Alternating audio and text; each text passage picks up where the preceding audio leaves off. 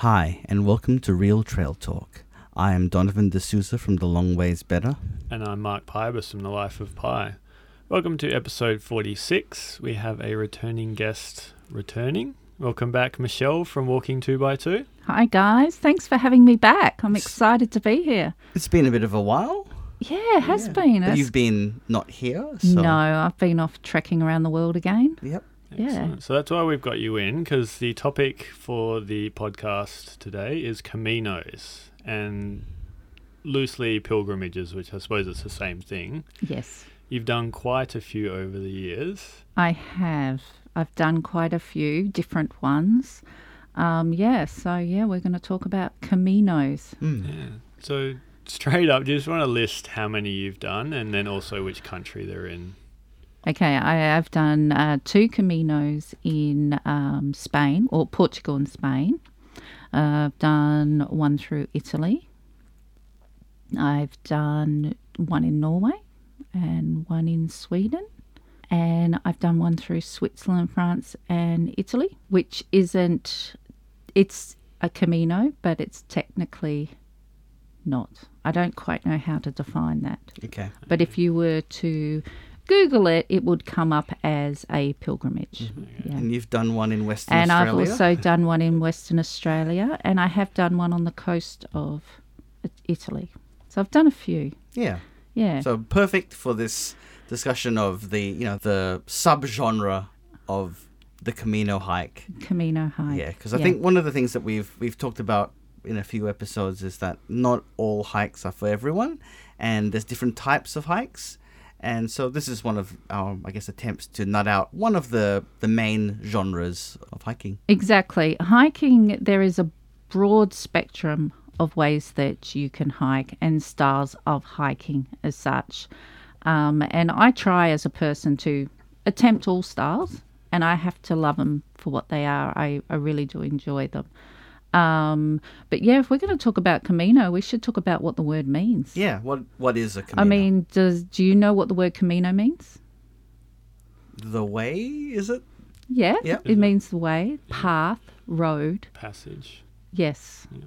So that's what Camino means. And it's easy to remember that because of the movie that they've had out, I think it was in 2010, The Way. Yeah, Yeah.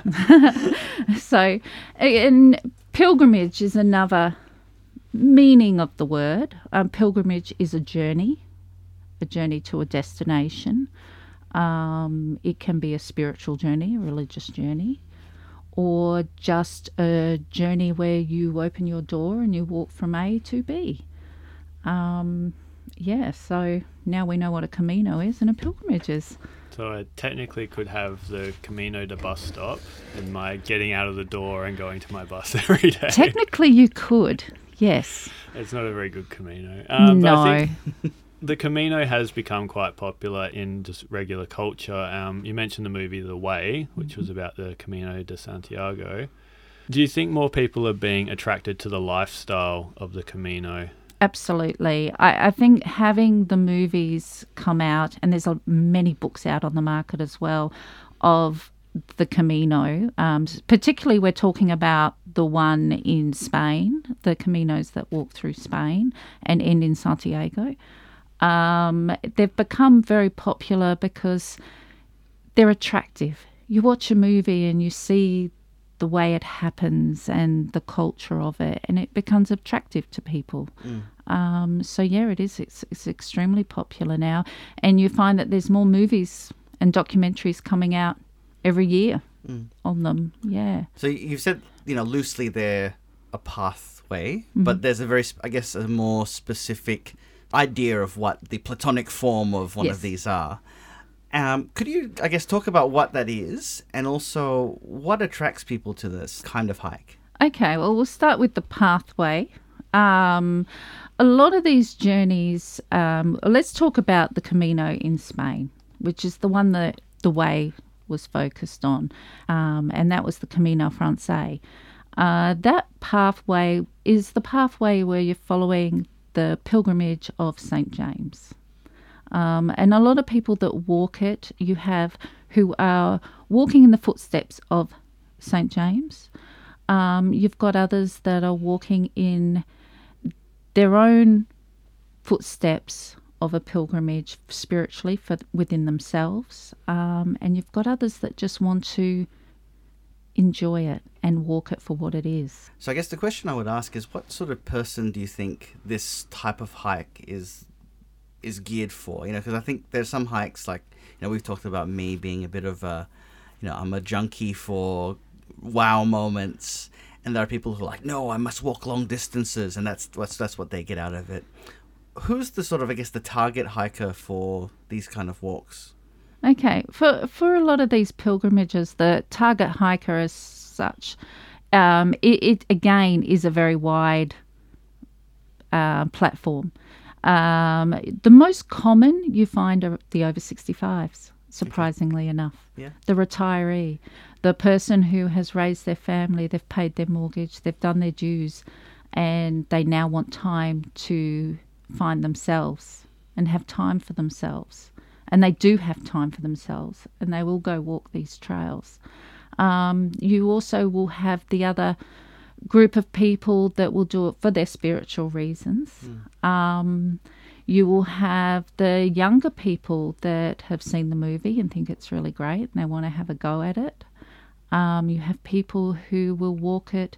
They might have had a death in the family of a loved one, something drastic has changed in their life, and they just don't know what to do.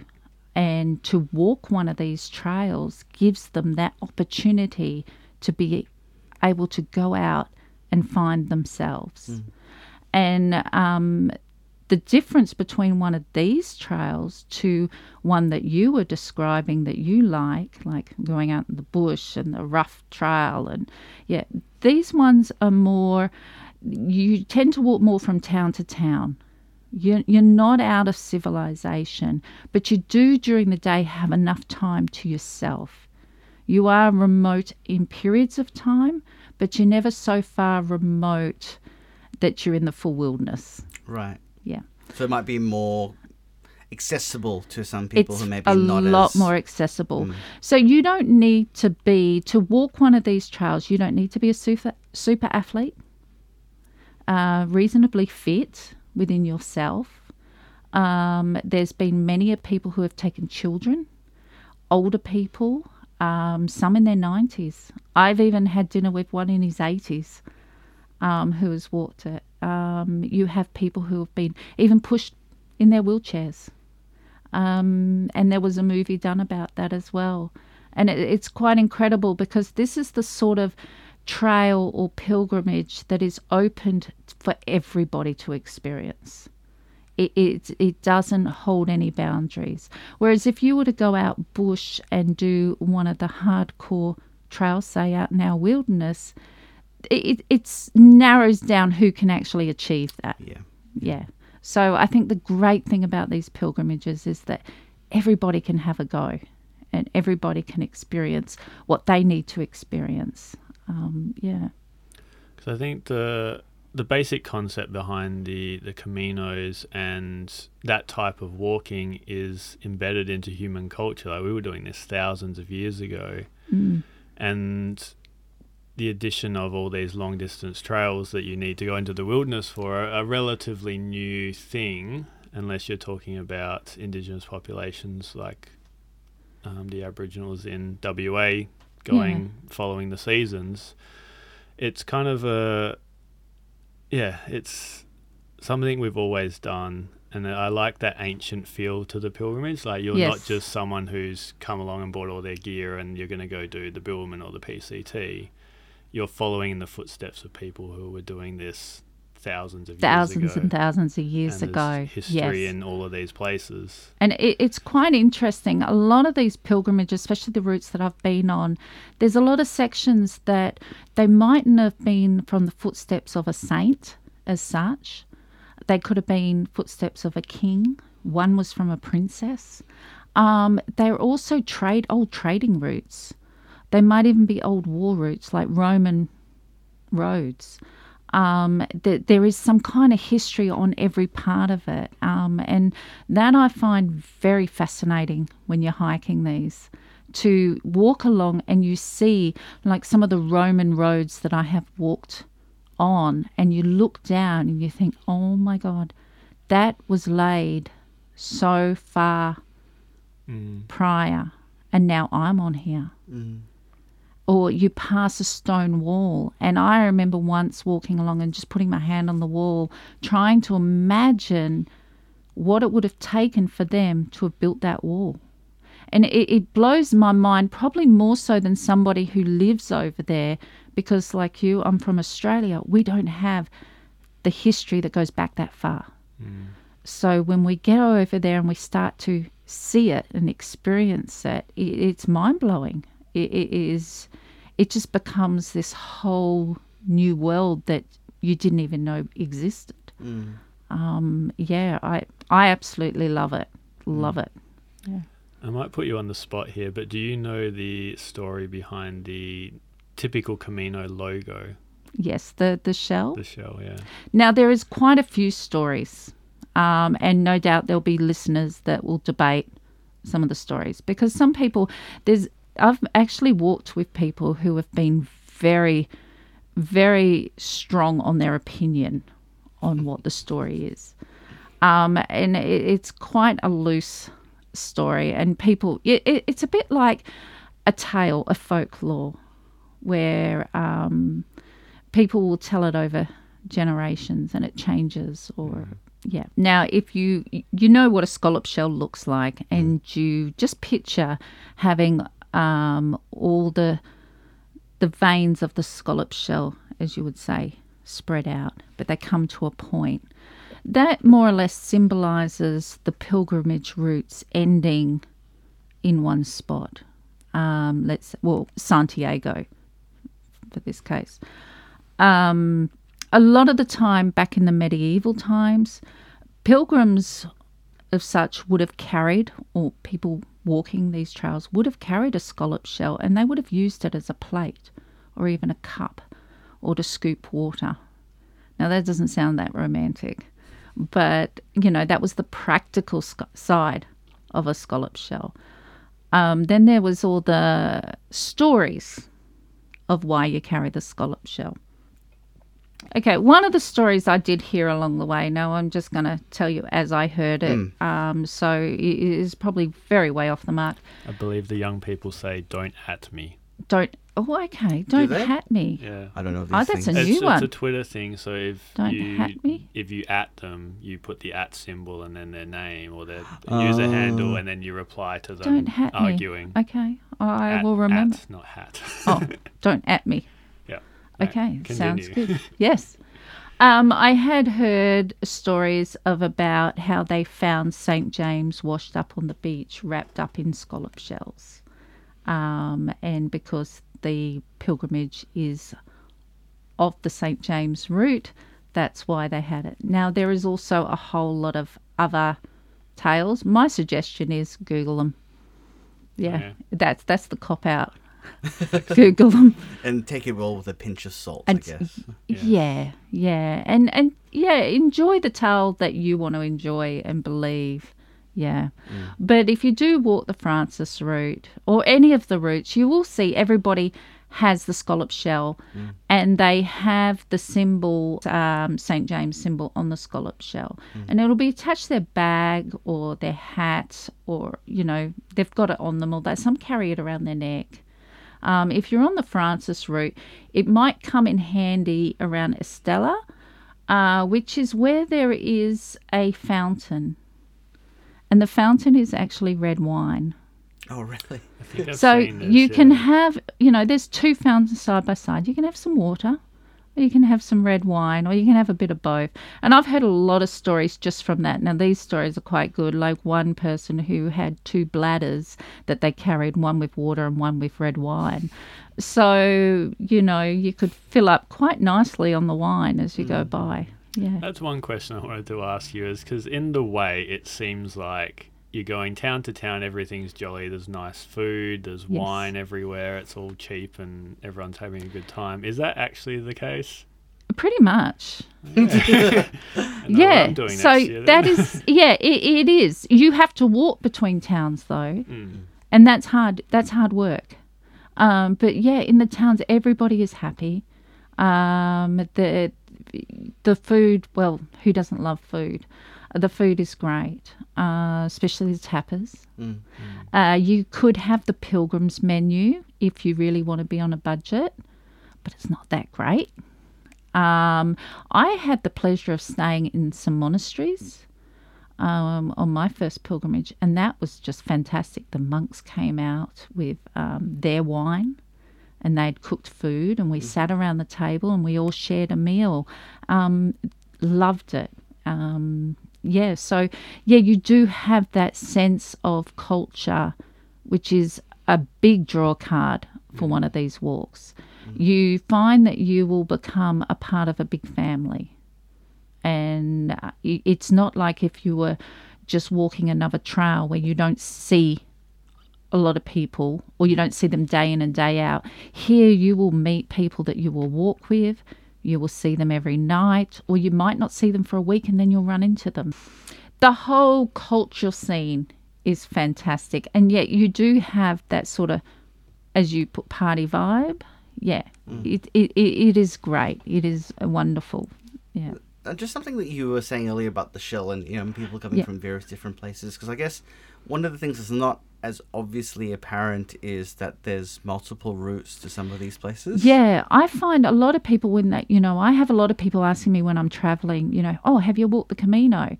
My first thing is, uh, which one? Yeah. because a lot of people don't realize that there's more than one Camino. On all the movies and that, they show one particular route, which is the France route. Why is that the one that they always It's show? the popular one. It's the one that most people walk, and that is across the middle. Um, so that one people refer to. So if somebody asks you about the Camino, that is probably the one they're talking about. Um, but there are various walks. Now, these walks also start all over the world. And uh, funny enough, last year, somebody in Australia started from Australia to Santiago. to Santiago. wow. So basically, it's they've opened, and, and and a pilgrimage is when you open your door and you you walk from your front door hmm. to the destination. Hmm. And you find a lot of people, and you meet a lot of people over in Europe that, you know, they might be from Germany, Belgium, you know, Russia. It, it just doesn't matter where they've come from, but they've walked from that point. I walked with a man who come from Denmark. He opened his front door and walked from Denmark. Which Um, Denmark? not Denmark, Australia. so yeah, so it, there's routes all over the world, and they tend to end in a spot. Now, traditionally, there were three main routes, pilgrimage routes in the world. Uh, well, three main destinations, I should say. You've got Santiago de Compostela, which is in Spain. You've got Rome, which is in Italy, or the Vatican. Um, and then you've got Jerusalem. So they were the three main pilgrimages throughout the world. I'd Probably add a fourth and say Mecca as well, You could. Even though they don't call it the Camino. yeah, and I I guess there's if when you expand it out that I guess we're, we're talking about it in the Christian tradition because Yes. Yeah. you know Buddhists have theirs in Tibet and Yes. the and they have the um, the Kumano Kodo in Japan. Yes. So there's, yeah. there's a, I you've got you've got can the open it Inca and, uh, Trail. You've got the in China. You've got the Great Wall of, you know, the Great Wall of China. Yeah, th- there's even one in California. You know, so there are many pilgrimage routes. Now I've just finished walking a pilgrimage route, which was one of the St. Olave's Way. Mm. Now that one ends in Trondheim. They've got eight now that finish in Trondheim. So they've got eight different trails. I've done two of them, one from Oslo to Trondheim, and now I've done one from Sweden from Selånger to Trondheim. So yeah, there's pilgrimages all over the world. And so th- are these ones newer? The St Olave's Way. The St. Olave's Way, well, the routes have always been there. Um, they basically, like I said before, a lot of these trails that are pilgrimages are all trading routes. They're all, you've got to remember back then, like now we've got highways, freeways, roads. This is their roads back then. You know, their highways, their freeways to get from A to B because they didn't have cars. They traveled by horse or walked or boat. Um, and they had to create routes and ways that they would do that. Mm. You kind of stolen my big segue there, but we may as well while we're on it. Oh, I am so um, sorry. You've just got back from your St. Olav's Way um, Camino pilgrimage. Why that one again, and what appeals to you about that area and that kind of destination? Okay. Um, the pilgrimages of St. Olav's, I fell in love with them because they're not overly popular at this point in time. And for me, I love something that's not so crowded. I love to be able to walk and not have too many people around. So we started to look more abroad from the Spanish walks because for us, we're finding there's too many people now walking in Spain. So we wanted to look beyond Spain. Um, and there is so much more to see in the world. So we want to spread out and see more and more countries. Now, typically, Mark, my Mark, be clear about that. Sorry, everybody. My husband's name's Mark as well. Uh, yeah, typically we don't do the same thing or end in the same spot. But we did walk some years back the Norwegian pilgrimage, St. Olavs, or the Gudbrandsdalen way up to Trondheim, and that was from Oslo. And it was absolutely incredible and it was amazing. And it was very, very similar in the sense of the Caminos in Spain because you were walking from town to town. You still collected your stamps, which we will get onto that in a minute about what the stamps are. And you can still get your Compostela, your certificate at the end. Um, and it is still very much a pilgrimage. You're following the way of Saint Olav, um, which was the first king of Norway. And there was a lot of history, and we really enjoyed that. But we also met a lot of people that had walked the trail from Sweden. So we were fascinated with the whole idea of actually walking through Sweden because we'd never been to Sweden before. So that had played on our mind for a few years, and then we thought, okay, well, now's the time. We need to go and walk from Sweden to Trondheim. And I have to say, I'm very much in love with Trondheim, and we feel there might be one more in us. Is there one from Finland so you can connect? Uh, There is. collect all the Hey. Scandinavian countries. There. There's one that cuts across the three up the top, and we're very much looking at that one. Yeah. Awesome. So the stamps. Okay, let's get on to the stamps. Okay. Uh, a lot of these pilgrimages, the Caminos, they have passports. Now, the passport is a way of you being recognized that you're a pilgrim, that you are walking. And as you go through the towns and you stay in your accommodation, your albergues and your pensions, they will give you a stamp to say that you've been there and they'll date it. And that is a pretty much proof of evidence that you have walked it. So at the end of the trip, you can collect your certificate to say that you have achieved that walk. Now, with these stamps, you have to achieve 100 kilometres minimum to be able to get that certificate. And that's pretty much standard in a lot of the countries with the Caminos. It's the same in um, with the Via Francigena, and it's the same with the Norwegian Caminos. So, yeah, and it's a lot of fun. And I really love, like in Norway and Sweden, we'd be walking along, and Mark especially loved this. We had to look for the letterboxes that were tied to the trees, and in those letterboxes were little stamps.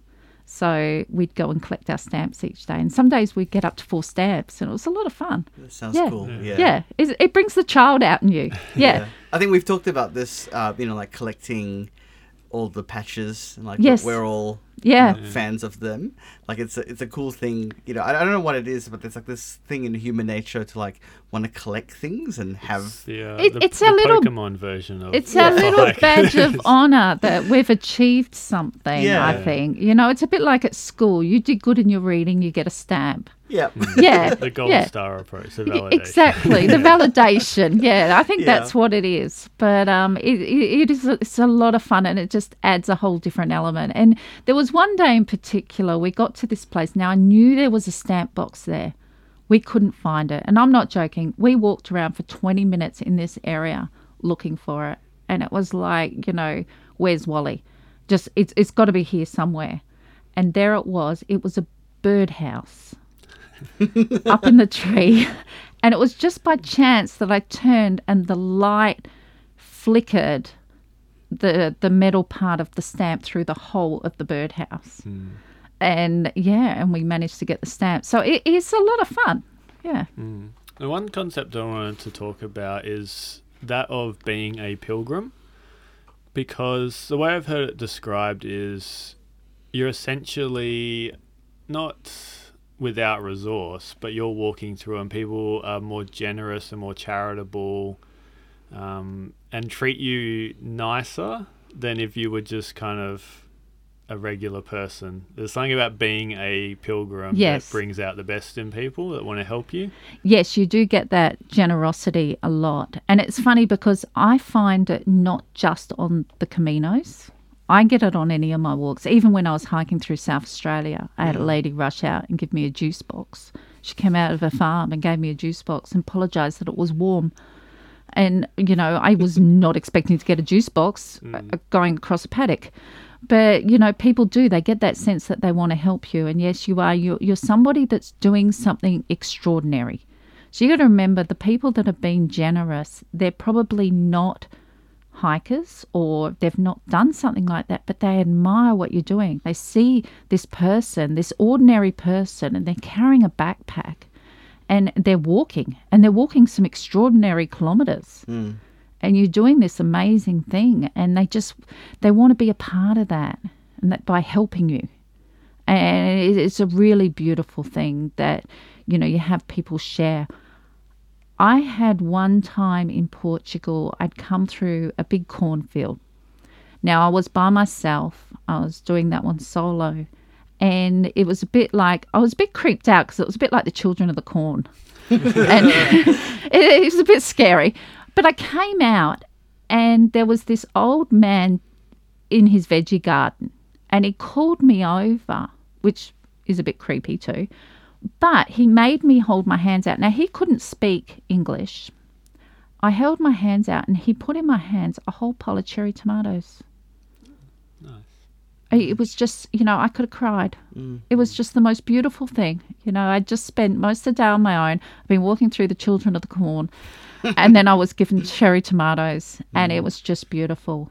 So you have that happen quite a lot. Mm. Um, I could tell you a, a ton of stories of people's generosity, and it, it's a it's a really lovely thing. Yes. So the question I'd have regarding pilgrims, I guess, is obviously back in the day it was probably like a hundred percent religious. What's the sort of percentages now? Um, are, are a lot of people doing it for religious reasons, or is it more now something that people do more as tourists? Okay, there are statistics on that, and I was just about to look at that for you, but I won't. What I'll, I will say is that uh, reading through the statistics earlier, it is still quite a large amount doing it for religious reasons. Um, but there's also a fair amount that don't. They do it for other reasons, personal reasons, personal spiritual reasons. That's another common answer. Um, it's one of those questions when you are on a Camino, walking one of these trails, it's a question that a lot of pilgrims ask each other. Why are you doing this? What are you here for? And you get that question asked a lot. And you ask that question a lot. Um, and a lot of the answers are varied. Um, so, but to answer you, yes, there are still a lot of spirit, uh, religious reasons why people will walk it. Yeah. And do you personally walk it for religious reasons? If you don't mind me asking. No, I, I don't mind you asking. No, I'm I'm not of religion, and I have mentioned that a lot in a lot of my YouTube shows when I've been walking through. I will say I'm not of religion. I'm a spiritual person within myself, um, but I appreciate the religion. I appreciate what I'm seeing and experiencing as I go along. I have sat through some masses. I, I sat through a midnight mass in Trondheim. And as I'm saying that, I'm picturing my husband chuckling because I did fall asleep halfway through. I apologize, but it was a midnight mass and we had walked all day. So, in my defense, it wasn't my fault that I fell asleep. But I do enjoy seeing the experience that people are getting. I do enjoy watching their faces, like when they come in, especially in um, Santiago, when you see them finish and you, their their experience that they show and give, especially when they walk into the church, the cathedral. Um, yeah, so I really do appreciate that, even though I'm not of religion. Yeah. Because I suppose a lot to see along these caminos is the architecture of the churches and all these nice buildings. And you take away modern religion and all of its flashy big buildings in the suburbs and songs and whatnot. I think there's a romantic um, way to view these religious walks, these caminos. Yes, you you do have a lot of the time the churches are your destination of a day. Um, and you have some incredible buildings that you go through. I'm in awe. I, I walk into some of these churches and I am just totally in awe of how they are, and they're they're very well looked after. Um, as you're walking along, you will come across a lot of these churches. And there's also, especially up in some of the mountains and the forests, you will find these little chapels. Mhm. And they're really fascinating because they're just the tiniest little building. A lot of the time you can't get in because they're locked, but you can stick your head through the window. Um, and you get a sense of peace when you're around them. So, yeah, it is sort of romanticized. And I do often find my mind going back to the Middle Ages and wonder what it's like, you know, people coming up that hill to worship at that tiny little cathedral that's sitting on the top. Yeah. Yeah. Um, and obviously, they wouldn't have their ultra lightweight gear or even their lightweight gear. So, this moves on to the topic of gear on the Camino. Um, obviously, you don't you're not self-supported for seven days at a time, and you're staying mostly in towns. What quantity of gear and what would you take on a typical Camino?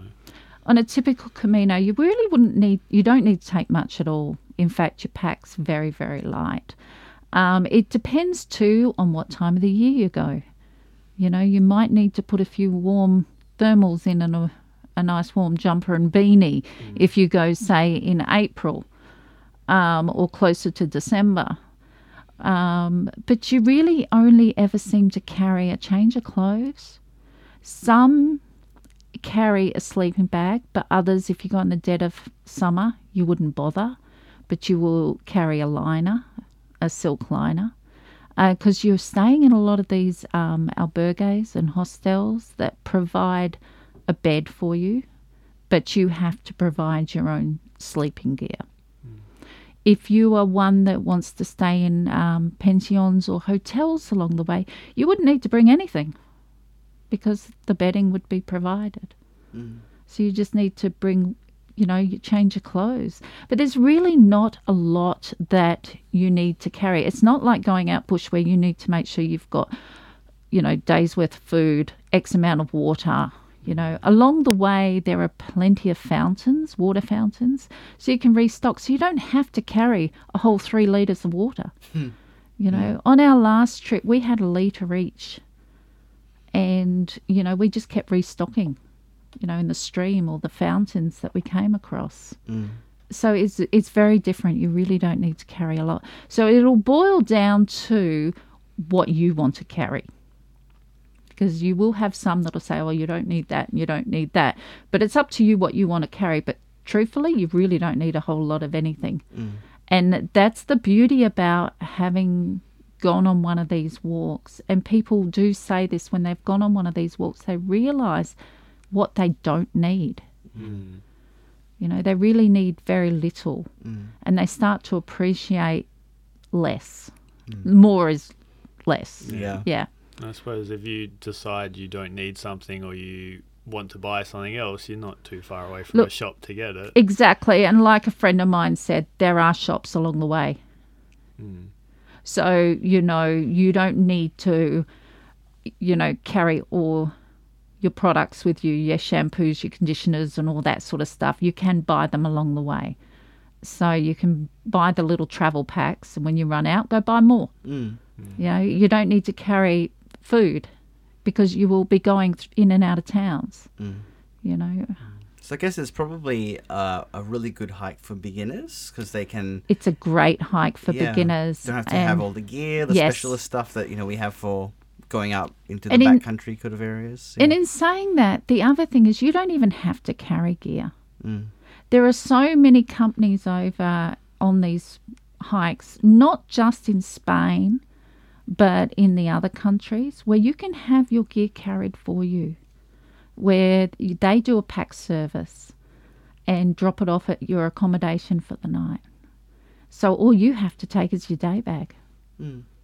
And that is also a lovely way to travel because you get up in the morning, and all you have to think about is walking. It's great. Mm. Yeah. So we've talked about gear. Mm-hmm. Um, obviously, going town to town, it's not going to be as cheap as your backcountry hikes. What's your average cost of, say, accommodation and food per Hmm. day? Okay, it depends which country you're in. The one we've just been in, very expensive. Sweden. Sweden, Norway, oh, they kill you. Very expensive. But if you're walking through Portugal or Spain, and even parts of Italy, it, it, it's so much cheaper. You would look at around, uh, you know, if I was to average it out for the average person, around 50 euros a day. And what kind of accommodation does that get And you? And that will get you, that would include your food, uh, that will get your accommodation in the albergues, um, which is pilgrims' accommodation. Mm. so is that Um, like a dorm sort of? Yeah, it's like a hostel. Okay. And the only people that can stay in them, though, are the pilgrims. And that's where your passport comes in handy. Because if you're not carrying a passport with stamps in it, you're not allowed to stay. Okay. So you kind of have to collect the stamps along the way if you want to stay in those albergues. Yeah. So um, yeah, so you can do it the cheap way, um, and you know have the pilgrim's meal each night, which is about I think at the moment it's around the twelve euro. Coffee, tea, beer is so cheap over there. It's incredible. Um, a lot of the albergues, uh, they range from 15 euro to around, I think the highest I've seen is 35 euro. Um, some are by donation um, to stay in. Even if you decide, and this is always a good thing too, I find, and I've done this many a time where I'll stay in all the albergues, but every now and then I'll go and get a hotel room yeah. because you just need space. You just want to have that little moment to yourself where you're not sharing a dorm room with 40 other people or 20 other people that snore. Mm. Yeah. And, and you want to go and have a shower and not be worried that everybody else is going to walk in at the same time. Mm. Because some of the showers, the bathrooms, they're unisexed, um, which is fine. But sometimes you just want your own space. Yeah. And the good thing over there is that the hotels and that you can walk into some of the hotels and they're very cheap. And if you've got, again, a pilgrim's passport, they often give you a discount because you're a pilgrim. Awesome. Now, I had one day in Portugal where it didn't stop raining and it was bucketing down to the point I walked 12 kilometres, walked into a town and went, I'm done. I'm not walking another step. I was sloshing in my boots. So I walked, I didn't even stop at the albergue. I walked straight past the albergue and went to a four star hotel. And I walked in, dripping wet. They look, took one look at me and I said, I need a room. and it cost me 35 euro. Mm. It was great. Fantastic. Had my own room. I had my own shower. Yeah, had uh, my own bed. So I was going to ask, did you immediately get out of the pouring rain and go, I need to have a shower? No, no, it was actually more thoughts to I need to get my clothes dry. Yeah. And funny enough, when I did get to the laundromat, there was a lot of pilgrims there standing around in their underwear. Hmm. So we all got caught out that day. Yeah. So you've talked about 50 euros a day, basically, as the, the daily average. So how long, over how long a period of time is a general, generally the length of a Camino? Okay, if we're going to talk about, let's say the Camino Francais, which is the one that everyone knows about, you can look at the average of around 30 to 35 days. It's around the 800 kilometre mark. So it's, um, yeah, that's a good, decent time to be out. Mm. Yeah. So. And what kind of distances, I suppose, 30 odd days, how far per day do you reckon you're going to go? Well, that depends entirely on what people want to walk personally. I, I think the the first day, if you were to take off, what does it say? So I just did a quick calculation. It says 26.6666. Yes. I was about to say the first day on the Francis route, a lot of people do the 27 kilometres, and that's going up over the Pyrenees. It's a bugger of a day. Um, but you don't have to do the long kilometres. You can do it shorter because there are so many towns that you're going through. So you can cater it to what you want. But you'll find though you get your trail legs after a while. Yeah. Um, and you will find that, you know, 26 or that 27k day is a walk in the park by the end of it. Mm. Yeah. Especially if you don't have to have 15 to 20 odd kilos on your back. Makes a lot Exactly. Exactly. If you're walking with around the nine kilo mark on your back, then yeah, it, it's just not that bad. Yeah. yeah. I suppose that's a good another good segue into uh, we'll talk about the WA Camino because that is one that you won't have the luxury of going town to town, and that's one that you did last year. Just want to give us a, a brief overview of the trail and the facilities and what you can expect from that. Camino Okay. That one, I've done that one on and off for a bit. Um, and it was actually this year. This year. Yeah, it was this right, year. I was. It know was the years- It was hot when you did it, wasn't it? It was so hot. It really was hot. Um, that one, yeah, that's our WA owned trail. Um, and yeah, it, it it's not a bad trail. That sounds like a very diplomatic way of saying it's not great. If you wanted to compare it with the Caminos over there, it, it's not. Even though they want it to be the same, it's not quite mm. because you are not going town to town. So it's not like a cafe walk as such, you know. And this is West Australia. You can't get that. Mm. You know, we don't have town to towns that close. Mm. So you are a lot more m- remote. Um, there isn't really a lot of accommodation. So you either got to do it by day, drop off pickup, or you will camp out. Um, there are a few B and B's and that along the way, and if you contact them, they will pick you up, and um, you can stay with them. and They'll put you back on the trail the next day. So, the the walk we're talking about at the moment goes from Subiaco to New Norcia for those who are unsure. Mm. And it's based on what Bishop Salvado would have done walking from Subiaco It's to New Norcia. l- loosely sort of. based on what he would have done when he came over. Yeah. And funny enough, when he did it, it was in January. Oh. I know. How did he Crazy. Crazy. Where'd you get I know. He actually walked with some um, Aboriginal, local Aboriginal. Ah, right. So he would have been well looked after, I think, in that sense. and I Yeah. suppose the uh, the Avon River wouldn't have been as polluted as it is now, so he could have Probably at least not. drunk from that Yeah. for the the first little bit. Yeah. But it is, uh, you know, if you haven't done it, I would suggest go and experience it. Um, the first day, surprisingly enough, leaving the city, I really enjoy. Um, you, are walking from Subiaco. You can either follow the train line straight down to East Perth, or you, and this is the way that I suggest, is that you go through Kings Park and go down St George's Terrace. And um, I found that really fascinating because I actually did a lot of the War Memorial walk in Kings Park and looked at the history, and it, it tells the story all the way through and down St George's Terrace of basically how Perth became. Um, and I find that very fascinating. So I didn't see it as just a walk from A to B. I saw it as something that I was actually learning from, and I was learning a lot about my own city. I, I, I've grown up in Perth and I learnt a lot walking through and looking at the memorials and discovering it. Um, and then when you get to East Perth, you're following the river through to Guildford and you can end the day at the pub, which is always a good thing. Yeah. Yeah. but you walk along the river and you're not actually on any of the roads then. Hmm. So you go on a few roads on that day, but you do a lot of the wetlands walk, and it's actually really peaceful and beautiful. It is really lovely along that river there. I've not done the, Yeah. the Camino Salvado, but I've walked along that river there. and It's really stunning. It is stunning, absolutely stunning. So, um, in that sense, the first day's great.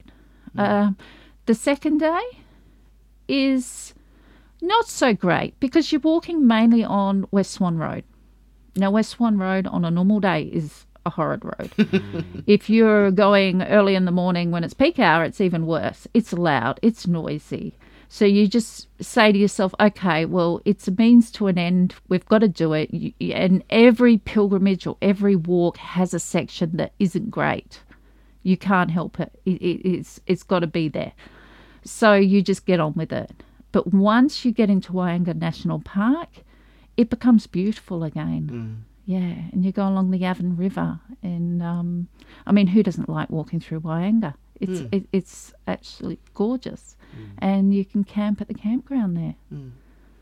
So, what do you think needs to be done to get this up to a standard where it would be, uh, I guess, you know, there was a certain hesitation to describe it as a as a great walk, but what what could could be done to make this, um, I guess, Feasible. yeah, a more feasible walk that's, that can be done as a through hike? To make it more of a through hike, you need more accommodation. Hmm. You need more place for the person to be able to be accommodated at night.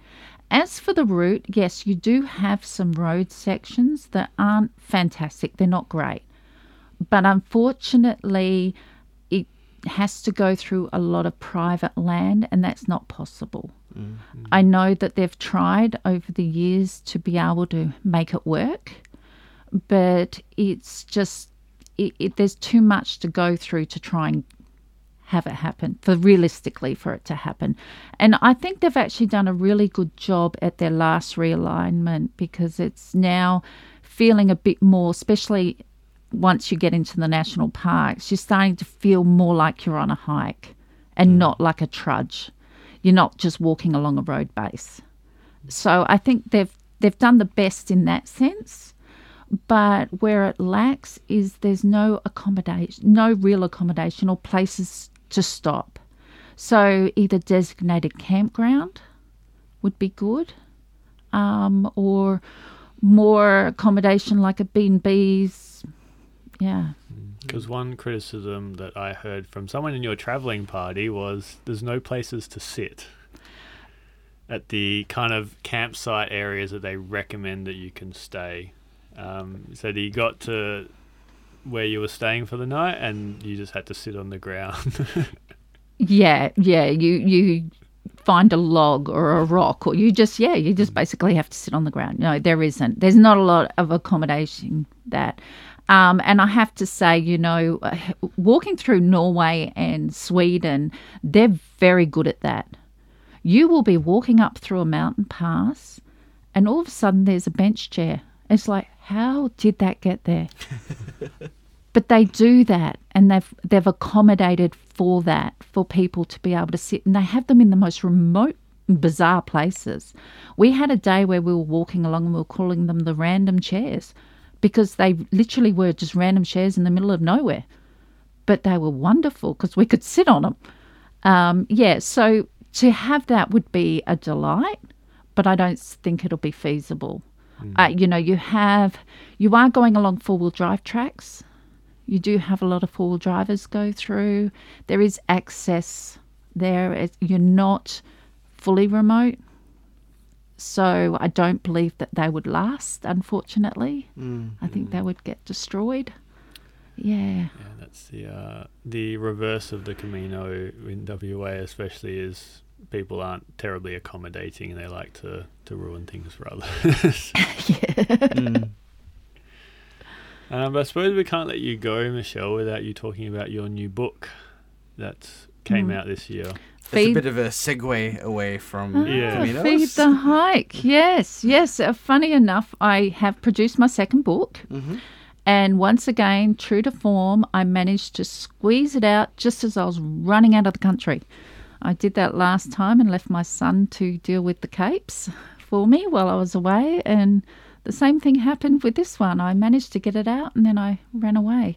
Um, but it's a great book. I'm actually, I'm very, very proud of this book. It's um, Feed the Hike is an all-round book to help people with long distance hiking, to give them ideas to make it easier for them. Um, I've uh, have a lot of guest writers within the book. I even have a chapter from my physiotherapist who will talk about things that you can do to prevent injuries, as well as what do you do if you're on the trail and something happens. Um, so it is a very well rounded book in that sense.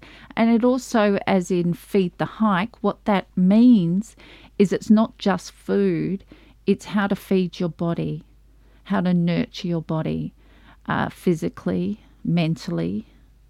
So, um, just to make your walk a lot better so that you can succeed and have a walk that you enjoy and you can get to the end. I've met so many people on different trails that they don't make it to the end because they haven't nurtured their body enough. They haven't looked after it. They haven't treated it with the respect that they would treat their backpack. So, um, and the thing that started me with it was that we spend thousands of dollars on hiking gear, on getting the best pair of shoes, the best boots, the best backpack. But the one thing that we forget to look to spend the money on is the most important piece of equipment, and that's your body. We forget that. We don't train enough for it. We don't physically prepare or mentally prepare enough with it. Um, and when we're out on these trails, we don't actually feed it. And I have to say, I'm sorry, people, continental pasta packs and two minute noodles do not cut. they do not cut yeah. the cake. I'm Yeah, sorry. Yeah, there is no nutritional value in those, and they will not get you to the end of a trail in a comfortable way. And let's face it, I'm a hiker that I don't believe I wouldn't hike if I didn't enjoy it. Mm. And I need to enjoy it in a comfortable way. If I am forcing my body to move, then it's not fun. And I mm. don't like to do things that aren't fun. Mm. Yeah. Yeah, I've taken a leaf out of your book recently, and I've taken real coffee out onto the trail. Good boy. That's what I like to hear. Yes, I always, for those who don't know me, I love my coffee and I always carry real coffee with me and my plunger. Yes, I do carry a plunger. Even across country, uh, when I'm overseas, I carry my plunger cup with me. And that way I can sit and have a coffee when I want to. Um, and I have to say, because I was having this conversation with a friend the other day, because I love my coffee, but I don't actually drink a lot of coffee. Um, I like to, it's more of the what it represents Mm. for me. It's a little comfort out on the trail from It's home. it's a little comfort down the trail for home, but it also represents it's a time that I stop. It's a time that I will make a cup of coffee, I will sit down and I'll take a moment. And funny enough, a lot of people don't see, but I actually tip half that cup out. I mean, I like coffee, but it's the moment that I like. Mm. And I, I, I have dragged many a people who have seen me sitting on the side of the trail and walk past. I've made them sit down. I say, no, you're not going any further. Sit down, have a cup of coffee with me, and take a moment. And that's what it's about for me is is taking that moment and letting my body feel the trail, feel what's around. Excellent. Um, so if anyone's looking to buy this book, we will post a link Yes. um, to Michelle's website where you can find it, or if you're in Dymocks, Yeah, I was in Dymocks in Garden City, and there it was. yes, it's in quite a few of the Dymock stores and uh, a lot of the visitors centres throughout. But you will see the list on my website of where you can pick up the book. So if there's some somewhere near you, it would be convenient to go in and pick it up. Yeah. Um, I guess we probably ask you, what's the next Camino you've got planned? Next Camino. Well, I haven't got a Camino pilgrimage as such, but I have got a walk coming up. Um, uh, my husband and I are now looking at going and doing the Southwest Coastal Path, and that is in the UK. That's for next year. Yeah, so it's a thousand and thirteen kilometres, um, and it's around the southwest coast of the UK. So it's a- country there. yeah, it's a full coastal hike. So it'll be one that I think you would enjoy, Donovan. It's every turn and climb is a awe moment, a wow Excellent. moment. That's you know that's what I live for. Yeah, I think that would be. I'll be thinking of you while I'm walking it. Awesome. You Yeah. could take him with you. I've got a few of my old plans. That's what you do. Um, yeah, thanks very much, Michelle, for You're coming in. very welcome. Thanks for having me. I love coming in. it's been a been a pleasure while. having you Yeah. back. Yeah, definitely. Thank you everyone for listening. Hope you have enjoyed this episode. I know I think I've I found this to be very educational. Um, if you've enjoyed this episode or any of our other episodes, please give us a like on our Facebook page or on one of the many platforms you can listen to us on. Um, you know, getting feedback is always really good. It lets us know if we're doing a good job or if we're not. You know, if there's anything we can do to improve, we're you know definitely always happy to hear it. If you had any questions or any suggestions for future episodes, you can email us at realtrailtalk at gmail.com or you can message us on any of the platforms that we're on. Thank you for listening, and we'll be back in two weeks.